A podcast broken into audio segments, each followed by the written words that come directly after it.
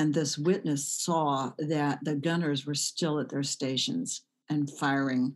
You know, I guess they knew they couldn't escape or they couldn't survive it. And so that as the plane went underwater, he said, I just watched the guns still firing below the water. He could just see the um, the, the bullets go until it finally submerged, and um, all the men were killed. I think except maybe one.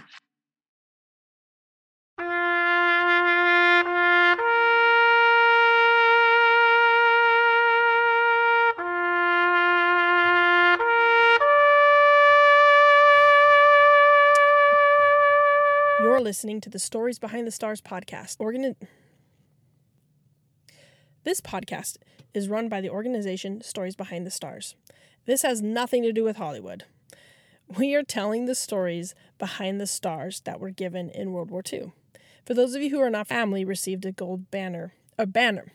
The family received a banner with a gold star on it. We are telling the stories behind these stars.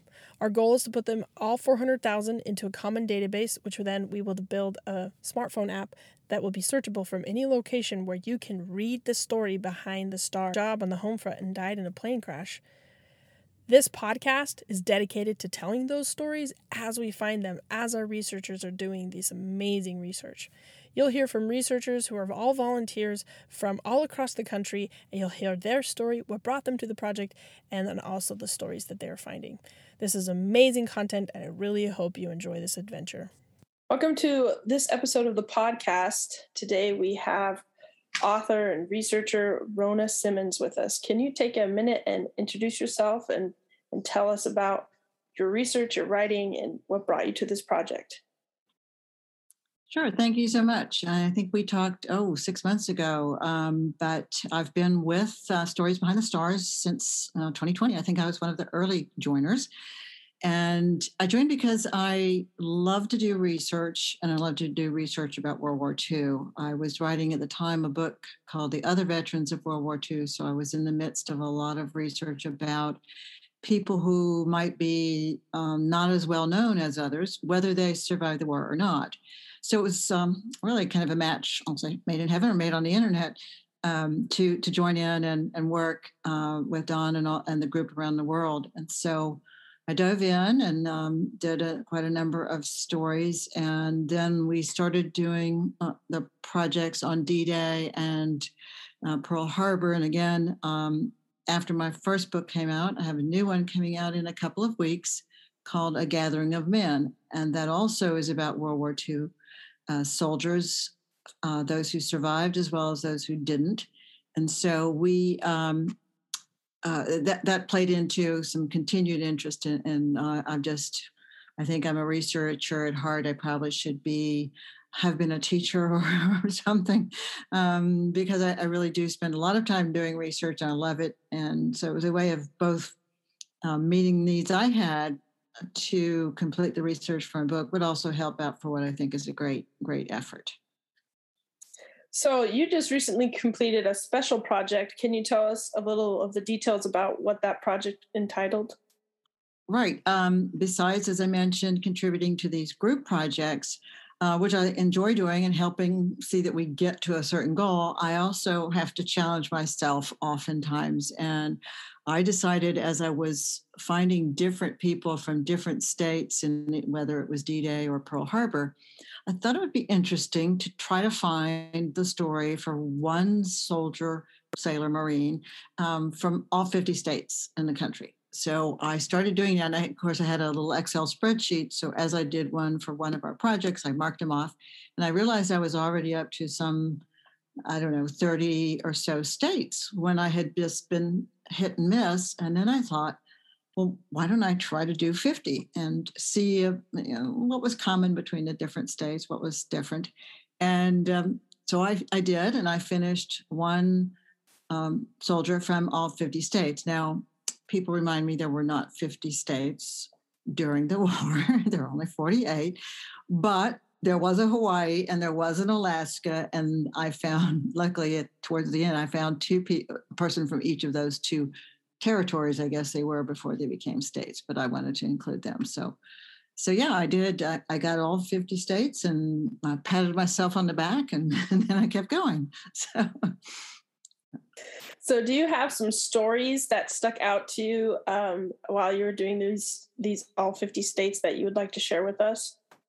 Yeah, um, there's a couple, and I, I, think maybe the first one, which was actually the very first story I did for the for the um, effort, and this was a gentleman, and I'll never pronounce his name, Harold Pfaffengut, P F A F F E N G U T. So strange last name, and I I don't know whether I picked him for that reason or what, but he was with the Navy, uh, a fireman first class, and he was aboard the USS Sturtevant and um, that ship was sunk in U.S. waters off of Florida very early in the war, um, 1942.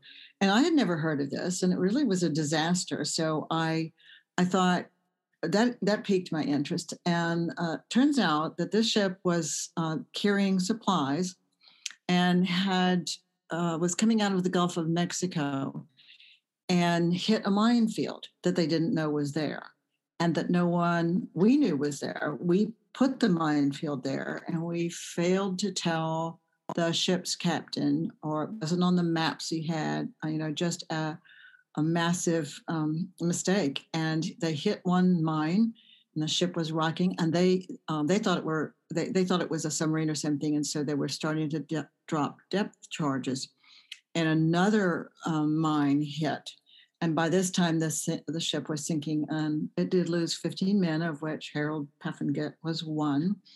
And um, I found one was from Georgia, which is the state I'm from, but also, um, and as I say, he was from North Dakota, so had nothing to do with me. But I, I did look, and at, at, that time, I think there were, and it counted just the other day, eight people from eight of the 15 that died, people from Pennsylvania, Massachusetts, Texas, Mississippi, West Virginia, Georgia, Oregon, Indiana, Illinois, and New York. And that started me thinking about here's a ship, 15 men die, and they were people from all over the country. And you know what a what you can imagine what some of the conversations from these young men would have been on these ships. And um, so it was really kind of sad. And um, that that combination of, of having people uh, from all walks, or at this at this point from all areas of the country, was intriguing to me. So, and, and also an unknown disaster. I mean, I had never heard of it, and I thought this was just terrible to have happened. Um, and that ended up about the time we were doing D-Day. I found a similar instance or incident um, that was called Operation Tiger, and this was a practice exercise for D-Day. So it happened. We were practicing um, landing on an island, landing on shore, and, and, and, getting men to get out of the landing craft and into shore. And it's called uh, where they were doing this was off the coast of England, but it was very, very secret because, of course, we didn't want to let people know that we were practicing for the invasion that I think everybody knew was coming anyway. But uh, they were trying to keep it um, un- secret. It was at Slapton Sands and so these um, we, a huge number of people were killed. There was they were out there in these landing craft, and some German they call them e-boats found them or spotted this exercise and began firing on the men. And of course, they had no idea this was supposed to be a you know, peaceful practice and a panic ensued. And I mean, even the officers who didn't know what to do, the men uh, hadn't had enough practice, and so they all started scrambling. Um, I think it's like today on an airliner, they say, you know, if, if we run into a situation, abandon the, you know, get out of the aircraft. Don't go looking for your briefcase or your purse. Well, that's what happened. These men were looking for their duffel bags, and many of them drowned. There were 749 people killed in this incident and they kept it secret for 30 years i think after d-day um, it was never revealed what really went on again. So what did they tell the, the families? Well i guess that you know they died in combat or in an accident or something but no one talked about the specifics of this incident because it was still in the lead up to d-day and then i guess d-day happened and so um, that you know, we were moving on to invading the continent, and maybe everyone decided we'll just call it part of the invasion. And uh, I don't know what they said, what they described of, of their deaths, because now, of course, they're in the records. But again, uh, an incident which accidents precipitated many of the deaths in in the war, but um, certainly none, well, not so many of this scale. And I think this remains one of the um, largest ca- casualties or incidents with casualties in, in the war for us. So, so was that mostly American casualties, or was there yes, also? They're all American. I don't know that uh, any of the Germans died because uh, you know I, I don't know that our ships would have been armed at that point. These were these little landing craft, I guess, coming off of some main ones. There, they came under fire, but I don't know that they um, that we killed any Germans in the process. It's just, uh, uh, and I think there was a general who said, you know, after there was a big inquiry secretly in the Army, Army Air Force, um, to say, well, what did we do wrong? And one of the gentlemen said. Um, officers and NCOs cannot expect their men to remain cool when they themselves seem to go completely crazy. So it sounds like it was uh, completely out of control, and uh, that was that was a, another reason. So um, and then um, I you know now I was fascinated with these odd incidents. Uh, I mean, I know we were doing as I said, I knew Pearl Harbor was coming up, but I'm like, darn, some of these things that people haven't heard of because that's to me. Um, besides the idea that you're contributing to such a worthwhile effort, I want to learn. I want to find things out that I didn't know. So um, I selfishly said, I'm going to go look for another one of these. And I found an incident. This time it was in Canada, um, again early in the war, 1942, where 200 sailors died. We were delivering supplies, uh, bombs, and uh, military equipment uh, to a a base called Argentia in Canada, where I guess we were staging equipment to go overseas. And it was uh, there was a winter storm, and the the ships uh, again this was pre pre radar or pre very very good radar, and radio communications were not what they were. So um, during this fierce winter storm, uh, one of the two ships, one's called the Truxtun and one is the Pollux and um, the Pollux was the one carrying the bombs, but the, that ship had some destroyers with it as a convoy, and to protect it, one of the destroyers hit, and then the Pollux hit um, the rocky shores off of Newfoundland, and they immediately began sinking. And there were other. There was another destroyer but it was in the middle of the night. And uh, when the townspeople heard about, heard the, I guess the shipwreck, or you know, some people had spotted it, they all came out of their homes and started rescuing the sailors who were in the sea. And I, I think um, we, we know of, of um,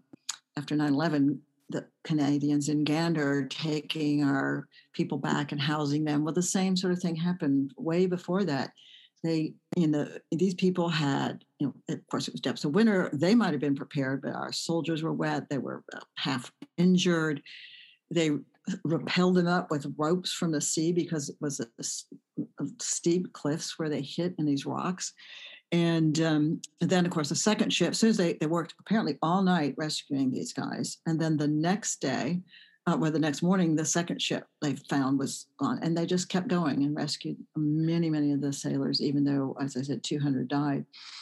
So, um, and then people said, well, you know, how can we pay you back? And they, of course, refused any amount of money for for the work that the, that they had done. And um, so that was, um, those are the kinds of things that get me excited. And uh, like I said, I learned something, and I've written these stories up. Um, and, not, none of those actually made their way into my book because I'm not really, I wasn't writing about uh, ship disasters or tragedies at sea or major accidents. But again, it, you never know where some of these um, stories that you find will lead to um, an interesting project or book or article or whatever stories. One thing that just come to my mind when you said, you know, they were bringing supplies to Canada, and then we would ship it back, to, you know, to to the you know Europe where we were at, is that every bomb that we dropped had to be built in America, right? Mm-hmm. So it's like and we dropped so many bombs so we were shipping there was so much shipping going on and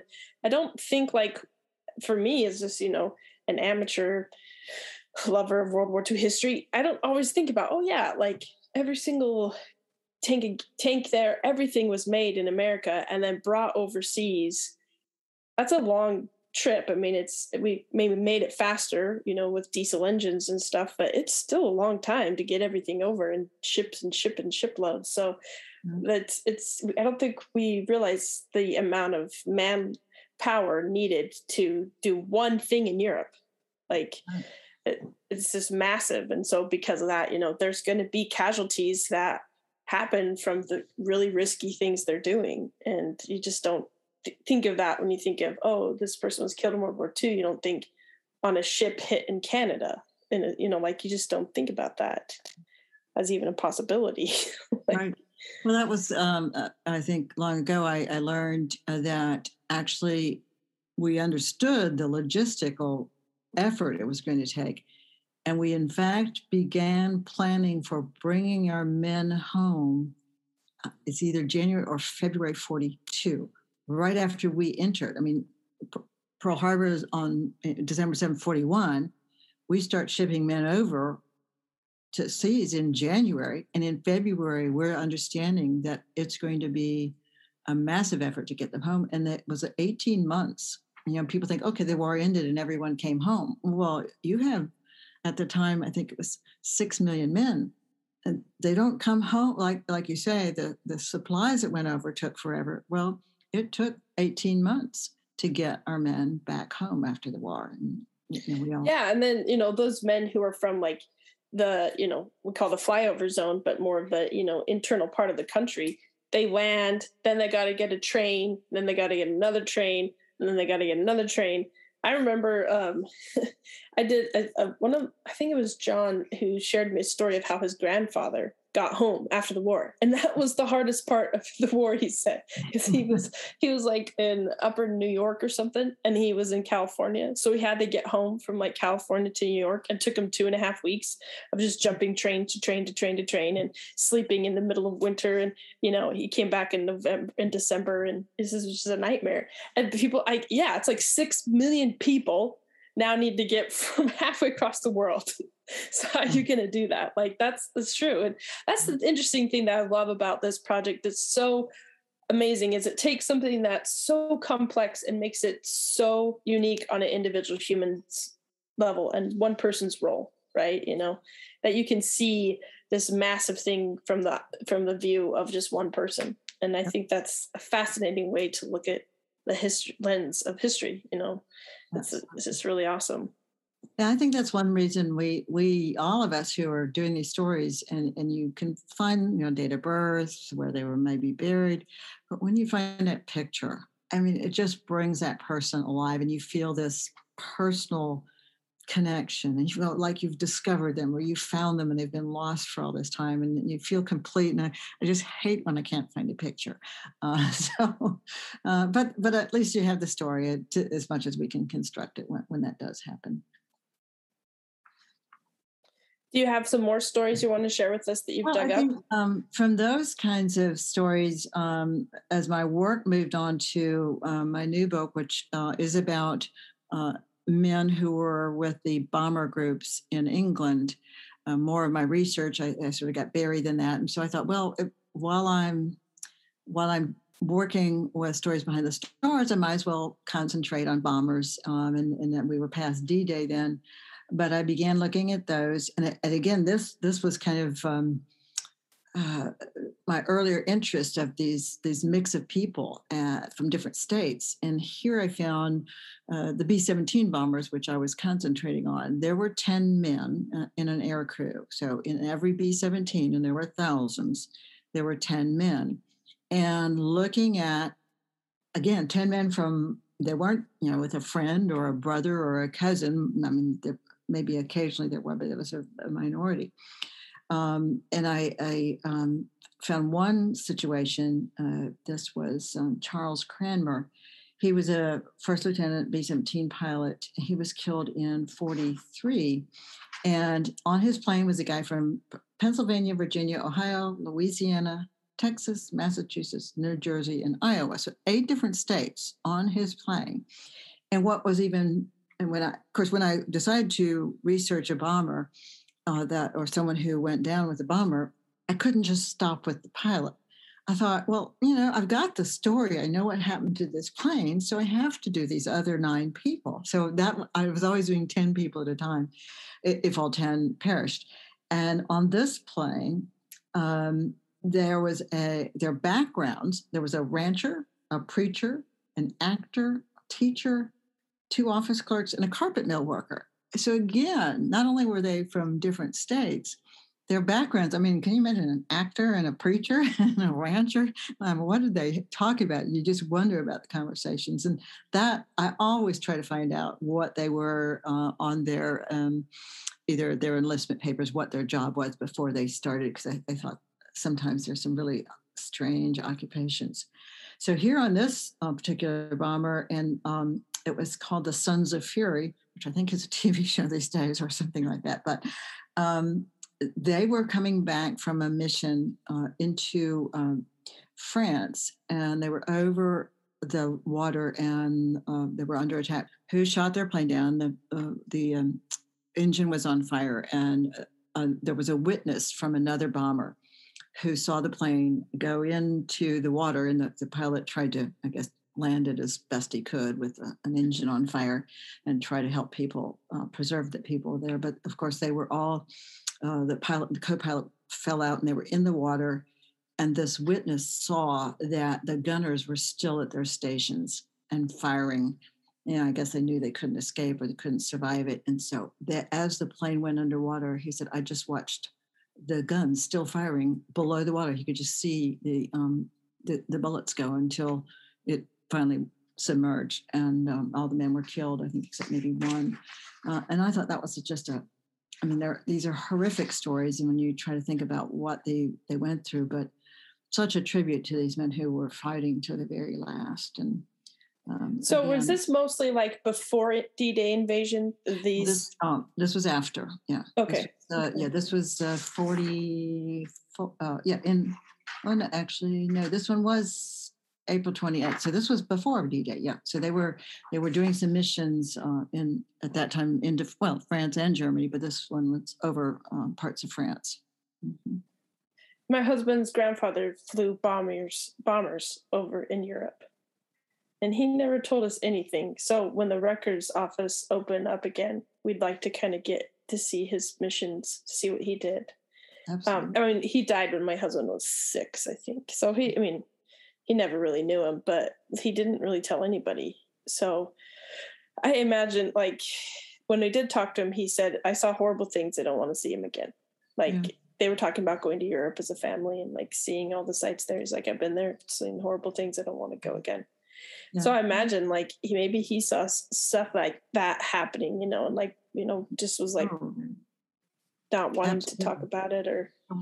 Well, and that's that's really um, my new book. It addresses that because we talk about the ace pilots and people who shot down on Germans and the, you know the heroes of the war, but we often don't talk about the men who uh, really were disturbed by the things that, that that caused them not to be able to go on or not be able to deal with it and that's what i call this gathering of men is these men on these 10 men on a on a bomber who um, have different experiences and everybody has their their their point where either they can't go on or they go on and they come back and uh, and they don't want to ever talk about it again and uh, you know, I don't, we think of going to Europe, well, let's go see the sights, so to speak, but that's not what they saw. And I, I can understand how many wouldn't, you know, that would not be a, a pleasant. All over the country. And, and there's all these things, but it, some part of me thinks that like, what would be different if his grandfather had been able to have the resources to work through his whatever happened to him. He flew quite a few missions. So I know he experienced quite a few things you know what would happen if, if if he could have worked through that in a healthier way other than turning to you know substance abuse or other things like that which are readily available at the time and you know and and what would be the difference for my their family right? And it's there's there's got to be lots of other families who went through the same thing and we just we don't talk about it but we live it you know it's like and we see the effects of it but we don't try to like address it and get and get through it or or help our children see you know we have these poor traditions in our family we can change them but we have to know why we have them you know? So that's a really cool book that actually helps people see like there isn't just all this, you know, fame and glory and all these things that come from the war. There's some serious consequences and absolutely. Absolutely. Yeah, you're not alone. There are many, many families who uh, for for all the ones that know the stories, there are many who who have no idea and I I hope this research helps some people who might not have had the resources to uh, discover their their heritage and um, others who finally say hey my father wasn't the only one that x happened to and so that that's a really great outcome of all this so so are these 10 men are they just 10 men that you personally been able to contact or know or are they like based off of people in your book yeah, um, actually, yes, it is um, based on a true story. It is my husband's uh, father, so my father-in-law, who was the B-17 pilot, and his crew, and how, as young boys, um, these these men, all they wanted to do was go fly for their country, be a pilot, wear their wings, um, and it looked,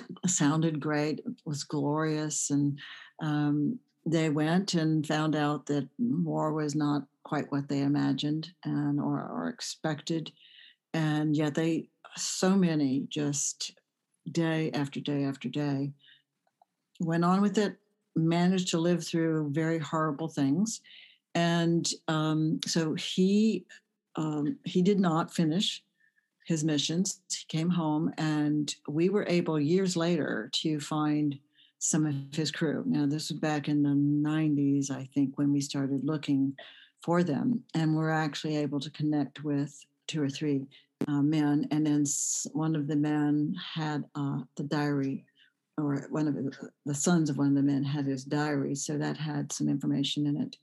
Um, so it was really good to be able to connect with them and hear their story because we didn't know what happened and i can't tell you anymore so you'll just have to read the book okay well i'll make sure we get a link in the description the show notes so that everyone can go get the book because it sounds super good and super intriguing up our alley yeah and that be you know that's one thing i think people who are doing family research might not know that they can like go find out what unit or what you know plane that their ancestor might have served on if they've already passed and didn't tell you um, they that, that information is available for them to find right if i just know his name and service number right, right. and then they could in theory try to find the people they served with yeah. or their ancestors or descendants so that's really i think would be a kind of cool thing to do if if you do know that information to to do that. That's so such amazing. I don't like to me. I've never thought, oh, maybe we should find the, the people that Grandpa served with.